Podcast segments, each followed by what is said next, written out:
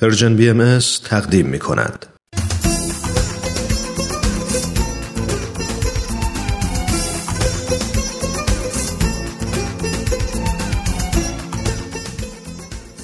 دوازده به اضافه یک تصمیم جدید برای سال جدید قسمت پنجم مرداد 97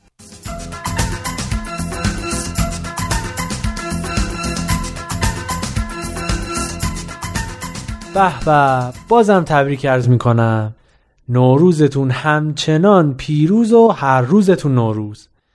واقعا که هر وقت دور همیم و محبت هست و شادی عیده. نذارین این عید از انرژی و ریتم بیفته. هنوز هفت روز دیگه از نوروز باقی مونده. پس بخندیم و برقصیم و بپوشیم و بنوشیم. البته منظورم از نوشیدن چاییه.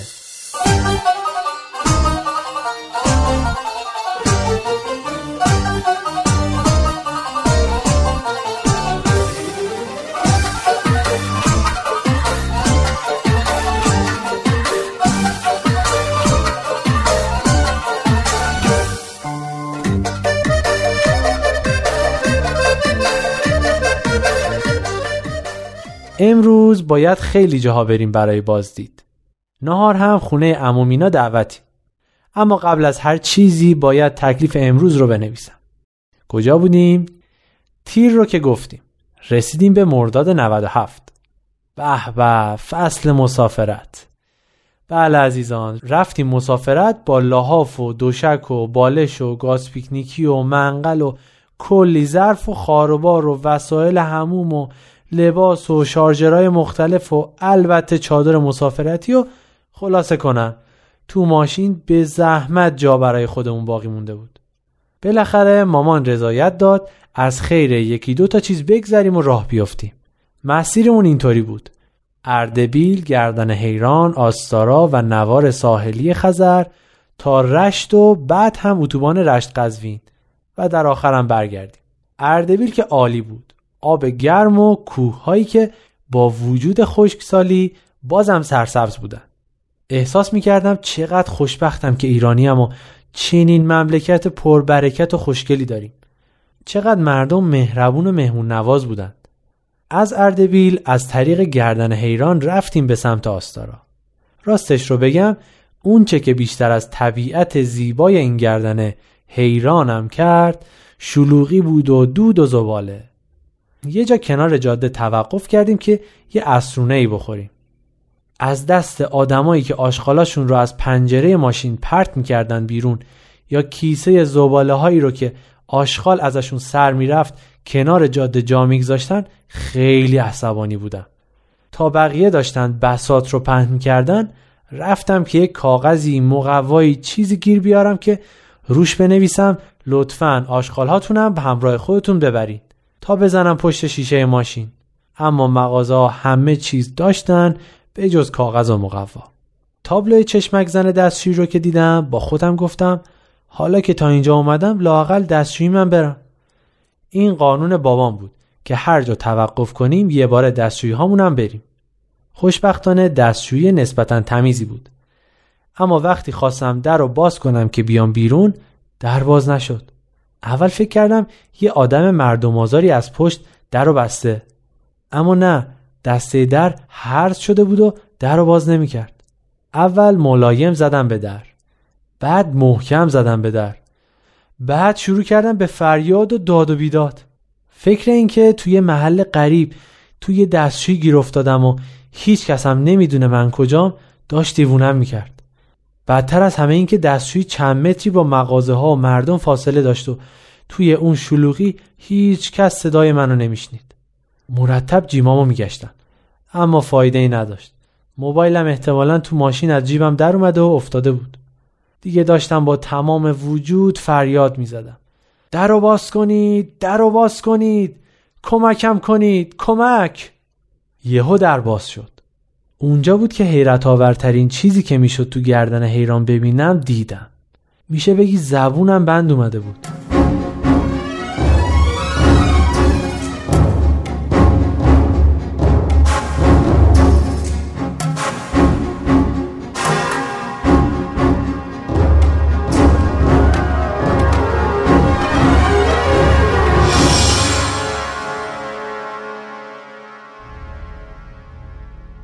اه توی؟ تو دستشوی گیر افتادی؟ تو تو تو اینجا چی کار می‌کنی؟ خودت اینجا چی کار می‌کنی؟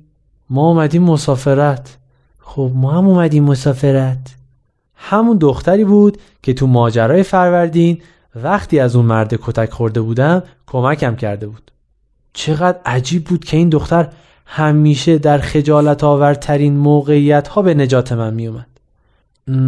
من هنوز اسمت رو هم نمی‌دونم اسمم نینی نینی؟ فامیل من می‌خوای بدونی؟ کوچولو ای وای هنوز یادش بود با خودم گفتم این دخترها چقدر کینه این. نازنین هم همینطوریه تا یه چیزی میشه پرونده صد سال گذشته تو می‌ذاره کف دستت هنوز یادته؟ من که معذرت خواستم راست میگی؟ اما من یادم نمیاد خب راست می‌گفت. چون خودم هم یادم نمیومد به هر حال ببخشید. من اون روز ضربه خورده بود به سرم. باشه. بخشیدم. حالا میشه بری کنار؟ می‌خوام برم دستشویی. راست میگی. باشه. اما من اونجا وای میسم. ممکنه درش دوباره گیر کنه. پس برو اون ورتر. پهلوی اون اصلا وایسا. همینطور که پهلوی اصلا وایساده بودم فکر می‌کردم که عجب تصادفی. این تصادف چه معنایی می‌تونه داشته باشه؟ چرا این دختر درست در حساس ترین لحظات زندگی از راه می‌رسه و منو نجات میده؟ نمی‌تونستم تصمیم بگیرم که این قضیه بیشتر رومانتیکه یا خفت آور هنوز اسمش رو هم به من نگفته بود. وقتی اومد بیرون من بهش گفتم خب بالاخره من تو رو باید چی صدا کنم؟ نینی خانوم؟ اسمم لعیاست اسم منم نعیمه. خودم می‌دونم. همون روز که مامانت داشت سرت داد می‌کشید فهمیدم اسمت چیه. لعیا یعنی چی؟ تو می‌خوای همینجوری دنبال من بیای؟ نه. خب مسیرم از همین طرفه. مسیر منم از همین طرفه. اما الان که برسیم به مامان بابام من باید بگم تو کی هستی؟ دوست پسرمی؟ نه. خب راستشو بگو. بگو این پسر گیر افتاده بود تو دستشویی من نجاتش دادم. زد زیر خنده. اما بعدش سری گفت برو برو. خدافز الان تو رو می‌بینن برام مکافات میشه. لعیا هنوز یه حباب صورتی از خوشحالی و نمی‌دونم چی دور سرم چرخ می‌خورد که رسیدم به خانواده خودم و حبابه ترکید مامان و نازنین توپشون حسابی پر بود. بابام هم رفته بود دنبالم بگرده. مامانم با عصبانیت پرسید تو کجا بودی تا حالا؟ من که هنوز کمی از سرخوشی اون حباب صورتی درم باقی مونده بود بی اختیار شعرشو کامل کردم و خوندم. تو کدوم نقطه دنیا؟ تو کجا بودی تا حالا؟ نازنین هم به اندازه مامانم عصبانی بود و گفت رفتی بعد از نیم ساعت اومدی برای ما شعرم می‌خونی؟ نگفتی ما چقدر نگران میشیم؟ مامانم گفت موبایلت رو هم که نبرده بودی. صادقانه جواب دادم دستشویی بودم بابا. نازنین با حیرت گفت این همه وقت واقعا که گردنه حیران بود. سفر عجیبی بود. خیلی جاها رفتیم. جنگل، دریا، پارکا، بازارهای مختلف. اما هر جا می رفتیم منتظر بودم و دوروورم رو با یه نوع توقع بیجا اینکه لعیا از یه جای جلوم سبز بشه میپاییدم. حتی تو دریا که رفته بودم یه بار خودم رو به غرق شدن زدم که ببینم بازم پیداش میشه که منو نجات بده یا نه.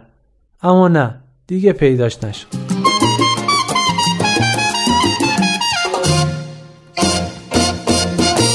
به هر حال ماجرای عجیبی بود که می‌دونم نتیجه خاصی هم نمیشه ازش گرفت. ولی خب شاید بشه یه درسی گرفت. من قول می‌دهم که در سال 98 کلیه درهایی را که در مسیر زندگیم قرار می‌گیرند قبل از بستن امتحان کنم که باز می‌شوند یا نه.